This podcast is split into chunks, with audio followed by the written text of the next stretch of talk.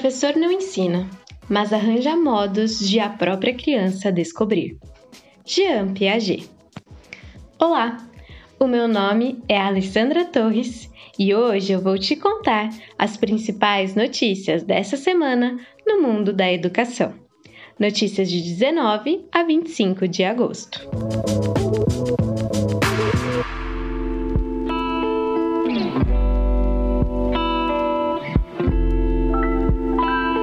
Os estudantes estão mais violentos no pós-pandemia.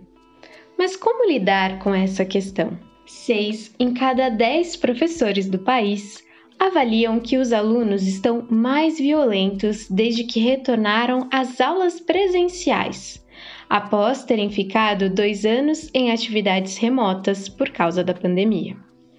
Para noventa e sete vírgula nove por cento dos educadores, o aumento da agressividade atrapalha o aprendizado.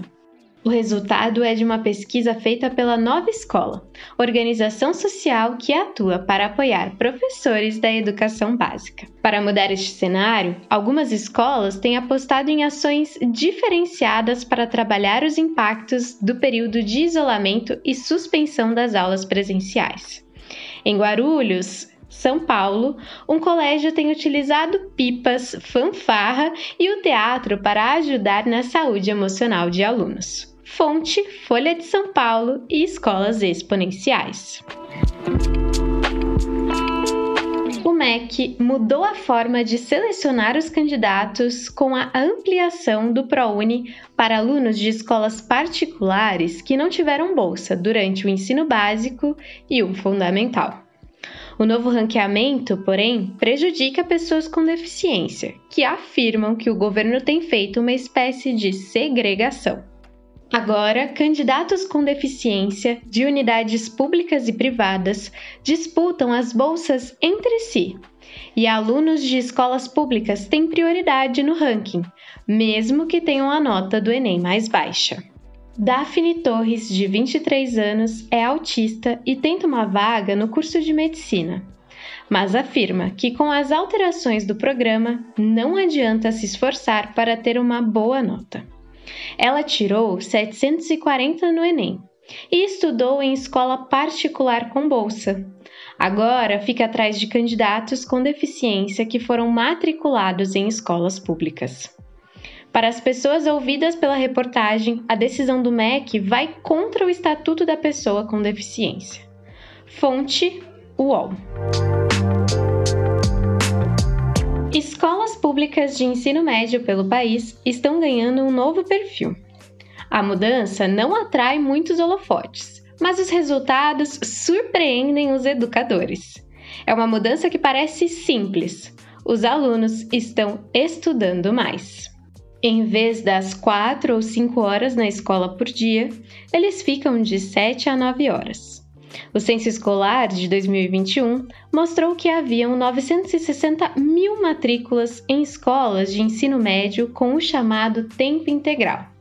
Pelo censo, quatro mil e trezentas escolas ofertavam essa modalidade.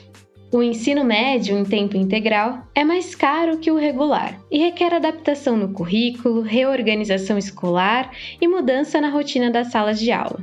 A fórmula, no entanto, traz muitos resultados positivos, dizem professores, diretores, acadêmicos, famílias, alunos e organizações do terceiro setor. Fonte, Valor Econômico. O uso de dados na gestão escolar é fundamental para auxiliar os diretores nas tomadas de decisões. As informações podem ser usadas para se aproximar das famílias, na campanha de matrículas e até mesmo para melhorar a qualidade do ensino. Esse foi um dos assuntos abordados durante uma visita de gestores ao Colégio Humboldt, instituição bilíngue localizada em Interlagos, São Paulo. Durante o encontro com os educadores, Eric Horner, diretor pedagógico e administrativo do Colégio Humboldt, contou que no mês de outubro a escola vai fazer uma nova pesquisa de satisfação com as famílias, professores e alunos. O estudo deve abordar pontos específicos que a gestão escolar deseja avaliar. Eric citou alguns exemplos dos pontos que podem ser analisados por meio de uma pesquisa. A tecnologia é um deles, e o que se deseja saber pode ser como a escola lida com tecnologia. É uma tecnologia que está a serviço da aprendizagem em todas as esferas, desde o administrativo até o pedagógico? Um outro exemplo é saber sobre o ambiente. Será que o ambiente incentiva e desenvolve a democracia? Há espaço de participação, de escuta, de colaboração e de construção conjunta? E os alunos participam desse ambiente democrático e percebem essa participação? Esses são alguns exemplos do que pode ser analisado por meio de uma pesquisa. Fonte: Escolas Exponenciais. Já estão abertas as inscrições gratuitas para o décimo sétimo Crescer, um dos principais eventos nacionais voltado para mantenedores, diretores, coordenadores, supervisores e gestores de instituição de ensino. Os interessados podem fazer a inscrição pelo link que está na descrição desse episódio. Nessa edição, o intuito é debater sobre as perspectivas do mercado educacional a curto e médio prazos, apresentados pelos mais proeminentes líderes do setor. A iniciativa é do Grupo Rabbit.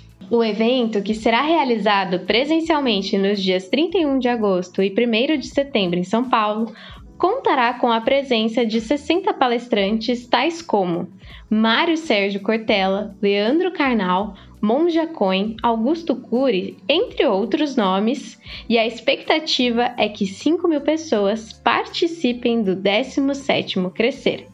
Fonte: Escolas Exponenciais. Muito obrigado pela sua presença. Lembrando que toda sexta-feira, logo cedo, você encontra um resumo das notícias da semana aqui. Então aproveite esse intervalo para seguir e compartilhar o nosso podcast. Até a próxima!